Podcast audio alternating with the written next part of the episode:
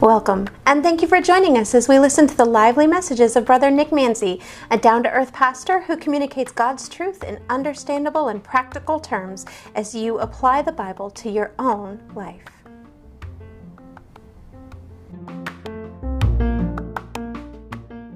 Amen and amen. Praise the Lord. God is so good. Amen. Well, I just want to welcome you all here today. And as I get things set up and ready to preach, I just want to thank you for joining us today. It's such a great day to be able to do it. So I want to start right off by saying Happy Resurrection Day. Praise the Lord for that. You know, the C19 virus, it's canceled a lot of events in our lives, canceled closed shops and many other places. And we're not even meeting here. But let me give you one thing you can count on. No matter what this virus may be, no matter what pandemic might come across our way, nothing and no one could ever stop the resurrection day. That cannot be canceled. Just think uh, outside the tomb of Joseph of Arimathea, the one who took Jesus' body uh, from the cross and put it into his own tomb, there's a voice of the angel of God just declaring for all of us to hear each and every day Why do you look for the living amongst the dead? He is not here because he has risen. Praise the Lord for that. Now, I please ask that uh, if wherever you're taking part in this worship service, that you join in with us, join in together, and as much as you can today. It's so important that we do this because we, even though we're separated by person, we're united through the blood of Jesus Christ. And if you're watching this on Facebook, whether it's live or maybe a little bit later, uh, if you're watching this on Facebook, I want you to take a look at the bottom of your screen. At the bottom of it, you're going to see a little thumbs up, a heart over there. I want you to be able to uh, click that heart anytime you say amen. So let's try that right now. Look at the bottom of your screen, get ready to hit the heart. And as we say it together, I want you to hit that heart. So ready? Let's say amen together and hit those hit those hearts and those thumbs up. I want us to be able to join in the service together. And whenever you feel like saying amen, I want you to hit the heart again. So that way we know you're part of this this live stream together and we're being able to worship our Lord together even though we're separated from one another. Praise the Lord we're able to do that. So also, Jessica is going to be hitting, uh, uh, put into scripture. Uh, she's going to be put into scripture in the comments section below, and uh, you can follow along with that. But I want to encourage you to read God's word for yourself. I want you to open up your Bibles. I'm going to even give you an opportunity to get there now. We're going to be in Romans chapter 8. So start opening up your Bibles there now. But she'll have that those scriptures there for you. So if you can't keep up, you could write them down, and you might be able to check them out later and read God's word for yourself because that's so important to do. And I praise the Lord that you're able to do that. You know, today is Easter Sunday, and I want to welcome you all to our service, whether you're on Facebook, uh, whether you're watching on a DVD, or whether you're listening to one of our several podcasts that we got, uh, got around the internet. We want to welcome you to be able to listen and join in, not for my sake, but for the sake of us worshiping our Lord. And this is a very, very different Easter than any of us is ever used to. It's an Easter that's going to go down in the history books forever. But it's not an Easter, uh, not as an Easter that's not going to be celebrated, but it's going to be an Easter where God's Word is being made public. See, the great thing about that is that there's countless churches around our world today that is doing Easter sermons online today. They're proclaiming the Word of God in so many different ways, uh, using Facebook or YouTube, the, the, websites, or whatever it might be. They're using it to be able to get God's words out. And I, pr- I pray for all the pastors out there that are doing this in a much different way than they're used to. And they're preaching God's Word nonetheless. And yes, like I've been saying, I'll continue to say it. We're separated from the building. We're separated as a church building, but we're not separated as a church. We're still together through the blood of Jesus Christ. And I praise the Lord for that. Amen. So I pray that today, that you and I, that we make a choice to be a conqueror today. I pray that we become a conqueror on this wonderful Easter Sunday. See, today we celebrate the central fact of all Christianity hangs upon that Jesus rose from the dead. that Jesus is alive. Amen. See, the angel announced it. The disciples saw him, and we experience him in our lives today. Death couldn't keep him, and he broke, he broke its power, and he rose victoriously in that third day, and doing so, bringing our salvation and forgiveness and our freedom from sin. And so today, you and I get an opportunity to celebrate that historical fact. We're embracing the risen Lord Jesus. See, that's what Easter is all about to celebrate Him. You know, it reminds me of a story about this Sunday school teacher who asked her class on Palm Sunday if they knew what happened on Easter and why it was so important.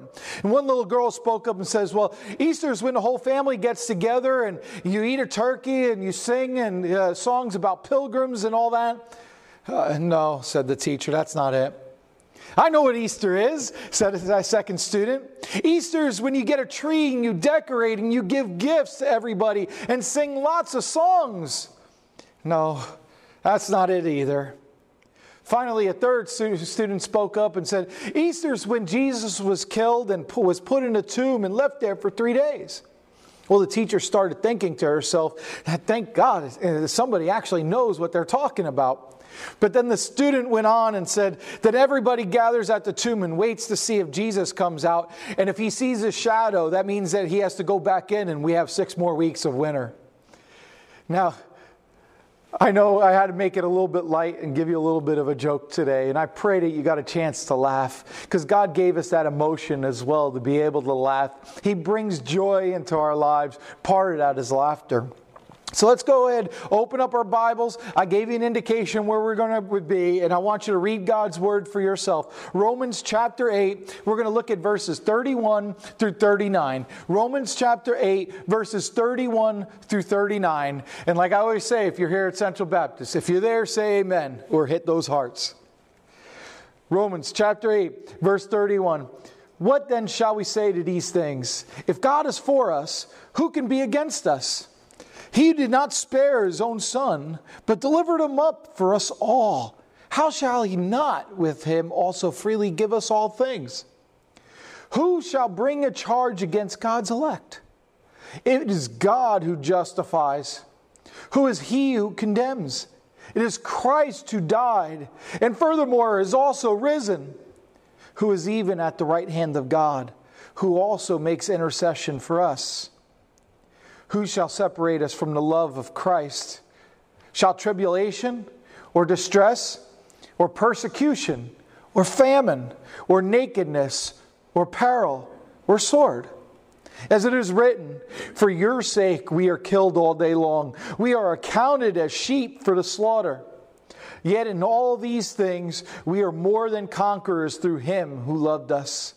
For I am persuaded that neither death nor life, nor angels, nor principalities, nor powers, nor things present, nor things to come, nor height, nor depth, nor any other created thing shall be able to separate us from the love of God which is in Christ Jesus our Lord.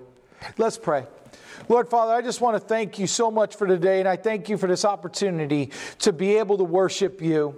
But Father, first off, as we come into your throne room full of mercy and grace and love, before we bow at your feet, we just humbly ask for forgiveness where we failed you. Father, I pray for me and for all these that are here and, and watching us today, Father, or listening to us later. Father, forgive us how we failed you in Jesus' name. Father, as we just now lay at your feet, Father, I just pray that you just fill us with the Holy Spirit as we learn what you'd have to say to us today. Whether it's individually or corporately, Lord Father, I just pray you convict us through the Holy Spirit of what we need to learn from you and only you. So rid of our minds and our hearts of everything that's happening in our lives, good, bad, and different. So the only one we're focused on is you. Talk to us now, Lord Father. We thank you and we humbly worship you. In Jesus' name, amen. You know, most of us have heard the essential message of Easter over and over and over throughout the years. And to be honest, we just heard it again in that passage that we just read. We, we saw that God didn't spare his own son, that he, that he gave him up for you and for me. Christ Jesus, who died. Furthermore, or more than that, Christ Jesus, who was raised to life, lives and sits right now at the, at the right hand of God, and he's acting on on your behalf, on my behalf. And if you noticed, as we were reading our passage here, we were giving two incredible promises a promise that God will give us all things, and a promise that nothing is going to be able to separate us from the love of God that is in Christ Jesus our Lord. Those are two incredible promises that you and I have. But you have to also understand that those are two amazing promises that are expressed in a poetic way, but they're not for everybody. They're not for everyone. They're not universal promises. See, earlier in the passage, if you go back to verse 28, you'll see that it's clear that these promises are reserved for those who love God, for those who are called according to his purpose. If you go back to the beginning of the chapter, the beginning of chapter 8, verse 1, you'll see it says, There is, there, uh, there is therefore no, uh, now no condemnation to those who are in Christ Jesus. A little bit after that, verse 9, it tells us, But you are not in the flesh, but in the Spirit, if indeed the Spirit of God dwells in you. Now, if anyone does not have the Spirit of Christ, he is not his, meaning God's. You're not his. So it's clear just from those three scriptures, those three passages, that the promise of blessing and the promise of security, it's reserved for those who choose to accept the gift of God. What's that gift? Well, the wages of sin is death, but the gift of God is eternal life through Christ Jesus our Lord. That's the gift that God has given you, given me today. See, every season, every Easter season, you and I walk through the end of Jesus' life. We walk into the upper room where he celebrated Passover with his disciples.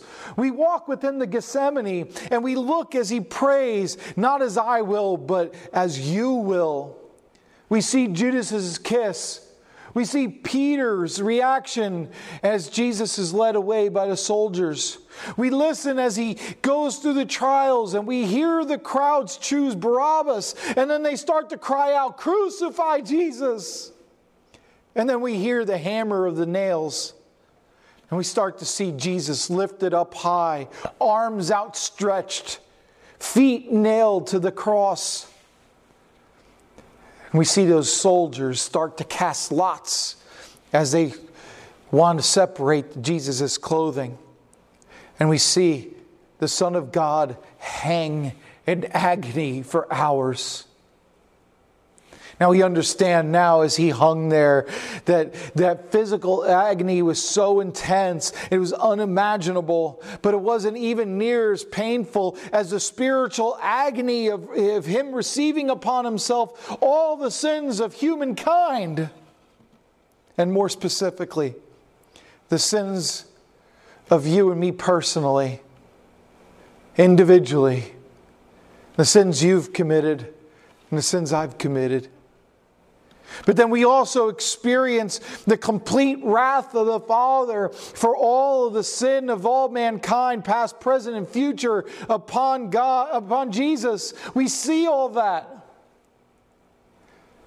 You know, it reminds me of a, of a pastor who gave a children's sermon one day at his church.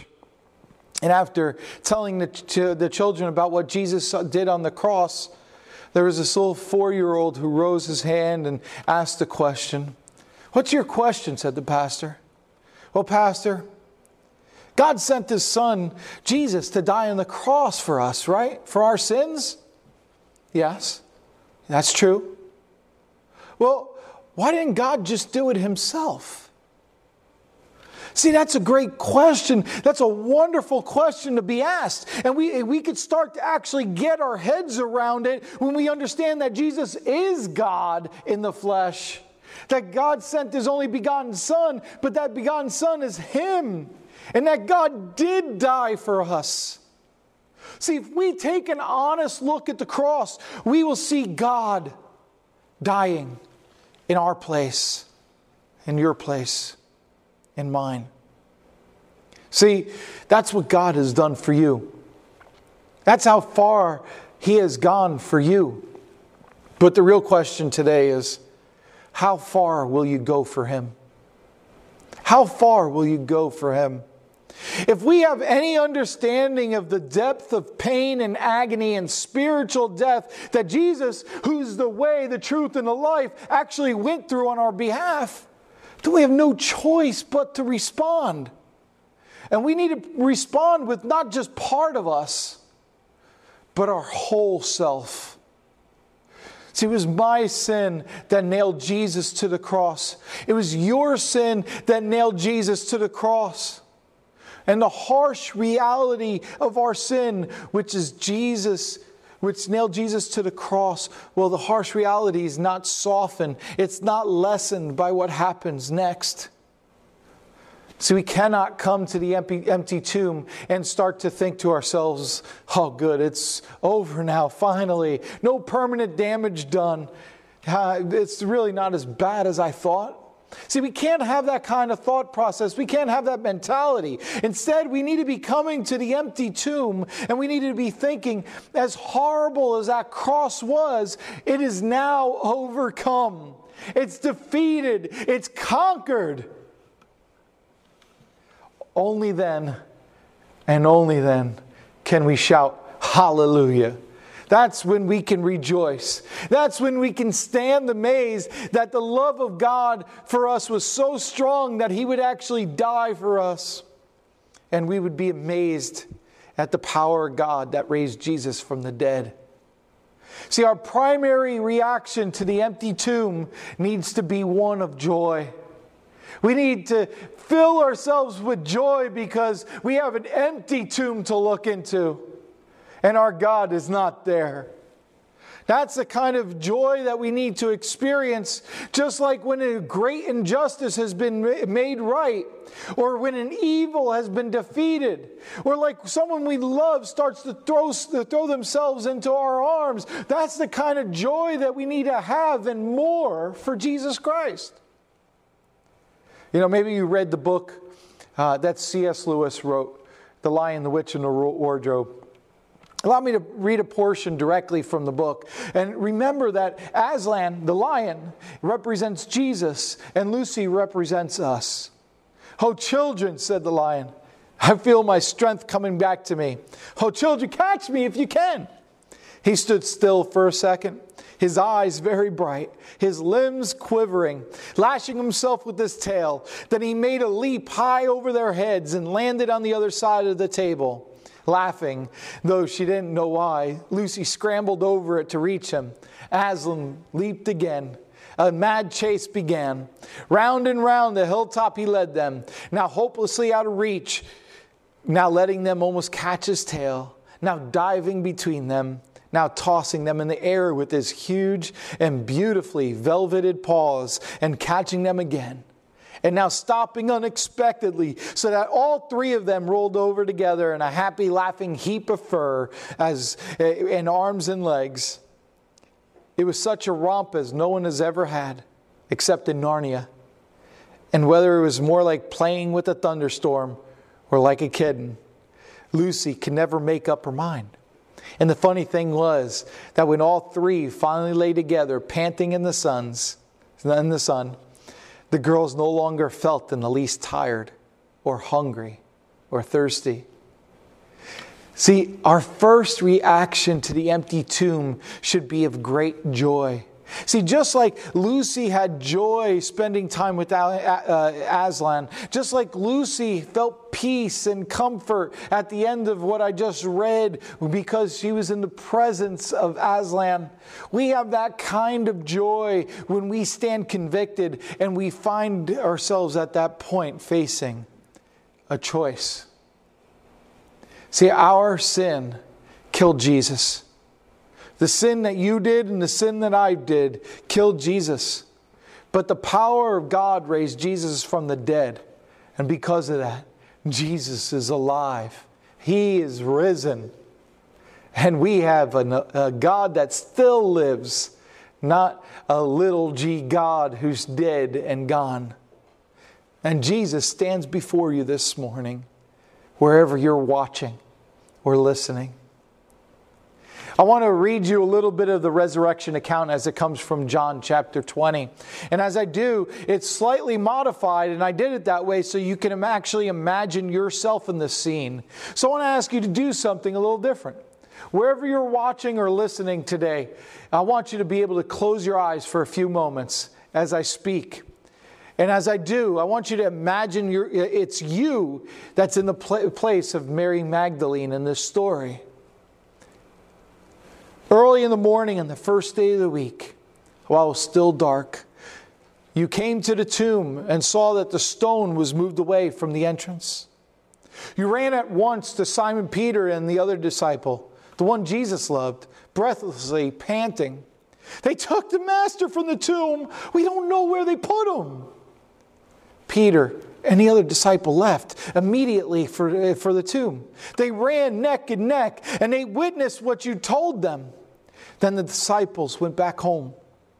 But you, sat, you stand outside the tomb crying. And as you weep, you kneel and you start to look inside the tomb. You see two angels sitting there dressed in white, one at the head and the other at the foot of where Jesus' body had been laid. And they turn to you and say, Why are you weeping? They took my master, you say. I don't know where they put him. And after you say this, then you turn and you see Jesus standing next to you, but you don't recognize him. You think that he's somebody else, a gardener. And his voice says, Well, why do you weep? Who are you looking for? And you, thinking he's the gardener, you say, Mister, if you took him, tell me where you put him so I can care for him, please. And then out of nowhere, Jesus calls your name. Open up your eyes now if you had them closed. Open up your eyes. I want to ask you now Jesus just called your name. What are you going to do about it? What are you going to do about it? How are you going to respond after Jesus just called your name? Well, we can respond one of three ways. We can respond by ignoring him. That's the first way. We can respond by ignoring him. We could put him out of our minds. We could go on busying ourselves with, with the everyday life and forgetting about what God has done for us and not paying much attention to what he has done. We could even finish listening to this sermon and then go on with life just as it was before, not thinking twice again about what Jesus did on the cross. See, that's an easy thing to do if we haven't met the risen Jesus. But if you had, if you had your spiritual eyes even open just slightly, a crack, and seen anything about the reality of the cross and the resurrection, if you heard him call your name, I'll tell you, that's pretty hard to ignore. But you know what? It's still doable. But let me tell you, I don't recommend that option. Because ignoring Jesus is a very dangerous option. Because it might risk eternity separated from God. It sacrifices eternal life in the company of Jesus. But then we could do the second option. We could decide to make him part of our lives. We could say, okay, I'm going to go to church sometimes. Or I'm separated from this uh, because of this coronavirus, and we have a stay at home order wherever I'm watching or listening to this. And yeah, I might, you know, listen to a sermon here and there, but uh, you know, maybe I won't listen to the whole thing, or maybe I'm not paying attention as close enough because I want to text on my phone uh, all my friends, or I want to be able to read a regular book and I'll have him in the background. Maybe we say, I believe in Jesus in my mind, and I'll just pray to God when I actually need something. Or maybe we'll say, uh, you know, I, I'll live a good life. I'll try to do the right thing and I'll start thinking of others the same way I want to be thought of. But we want to stay in control. We want to decide how we want to run our life. See, that second option I don't recommend either. In fact, the harshest words of Scripture are reserved for people who have actually met God but they try to control him. They've met God, but they try to manage him. They met God, but they try to get him to do what they want. There was a church full of people just like this. And God said to them in Revelation chapter 3, verse 15 and 16, I know your works, that you are neither cold nor hot. I could wish you were cold or hot. So then, because you are lukewarm and neither cold nor hot, I will vomit you out of my mouth. See, those are some pretty harsh words. But the strength of this reaction makes so much sense if we have an understanding of the cost of the cross and the victory of the resurrection. There are no semi Christians. We cannot accept Jesus on our terms. We must do it on His. Those are two bad options. But let me give you a third option. And this option is something that we should be doing. This is the best option of all.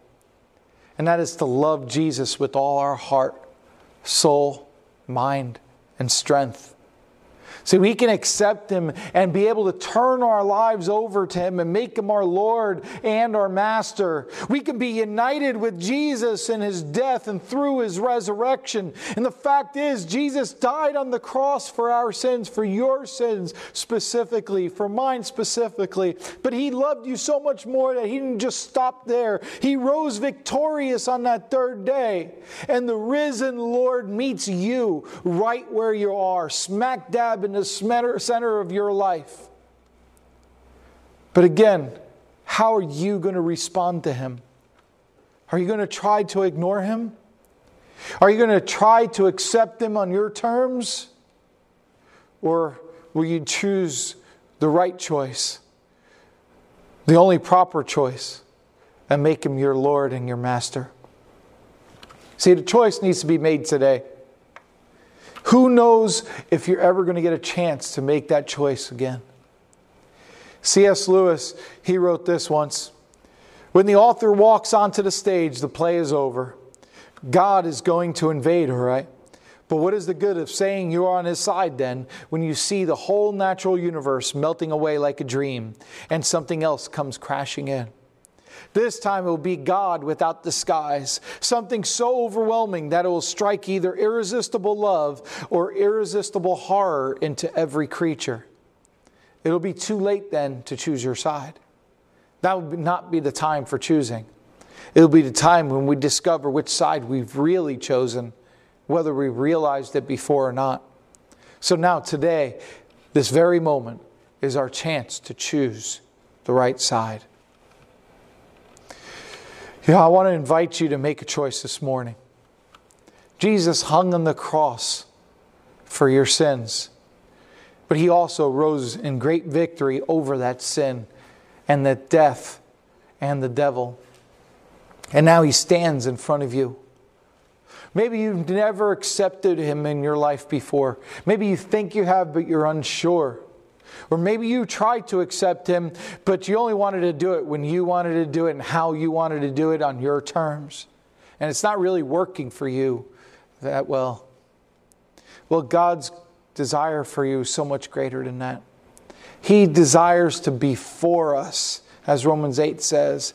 And it's to be, he wants to be able to give us freely all things, is to be united in Christ Jesus, who died furthermore, who was raised to life, so that we know the reality of his love for us and how nothing is going to be able to separate us from the love of Christ. Not any trouble or hardship, no persecution or famine, no nakedness or danger or sword, not even the C19 virus. See, God's desire is that in all things, all these things, we are more than conquerors through Him who loved us. I'm convinced that neither death nor life, nor angels, nor demons, neither the present nor the future, nor powers or principalities, neither height or depth, you know, or anything else in all this creation will, will be able to separate us from the love of God that is in Christ Jesus our Lord. I believe that. Do you? I believe that wholeheartedly. You, maybe you want that inseparable love this morning. And if you want Jesus to be your Lord, then I want to call you right now to get on your knees wherever you are at. Get on your knees and pray to Him. And I know it, might be a little bit uncomfortable, and you might even feel a little bit embarrassed, but it makes it real. We're soon to come to a closing song, and I really want you to get on your knees to do this. But let me tell you, as an awkward or embarrassing or weird as that might feel to you right now, being not in church but at home or wherever you're at, let me tell you, if Jesus can hang on a cross in front of so many people, I think you can kneel right where you're at and meet him right there. I want to close with the rest of God's words that he gave to the people uh, in the church that was lukewarm in Revelation 3, uh, Revelation 3. It's a power phrase that comes from the message, and I want you to listen to it. Here's what I want for you to do. Excuse me, here's what I want you to do. Buy your gold from me. Gold that's been through the refiner's fire. Then you'll be rich. Buy your clothes from me. Clothes designed in heaven. You've gone around half naked long enough. And buy medicine from your, for your eyes so you can see me, really see. The people I love, I call to account, prod and correct and guide so that they'll live at their best. Up on your feet then about face, run after God. Look at me. I stand at the door. I knock. If you hear me and you hear me call, open the door. I'll come right down and sit down to supper with you. Conquerors will sit alongside of me at the head of the table, just as I, having conquered, took the place of horror at the side of my Father. That's my gift to the conquerors. Are your ears awake? Listen. Listen to the wind words, the Spirit blowing through the churches. We're about to come to a closing song and our prayer.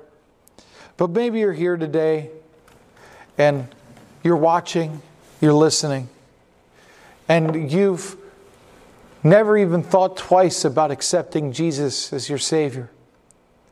Maybe you're, you're watching today and you think you have, and you think it's your works. Oh, I'm a good person. Maybe you're out there and you've accepted Jesus Christ, but you walked away from Him. I want to give you an opportunity here to be able to get on your knees and ask God to forgive you. You know, if you never accepted Christ or you're unsure, it's easy as the ABCs. You have to admit you're a sinner. We've all made mistakes. We have to believe, be, believe that God sent His only begotten Son to live on this earth, to teach us while He was here that He was going to die for our sins. And when He went on that cross, His blood covers our sins. But He loved us even more than that, that He didn't stop there. Three days later, he rose again on that Easter Sunday. If you really believe that with your heart, not your head, with your heart, that you truly, down deep, that you believe all that, then you need to confess with your mouth that Jesus is Lord.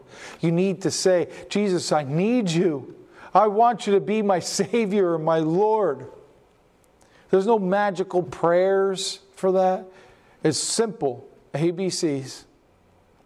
But if you're there and you want to recommit your lives to Christ today on this wonderful Easter Sunday,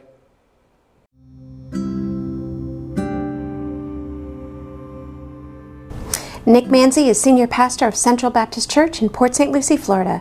If you want more information about the church, or if you're ready to have Jesus as your Lord and Savior, contact Brother Nick at Pastor Nick Central Baptist PSL at gmail.com.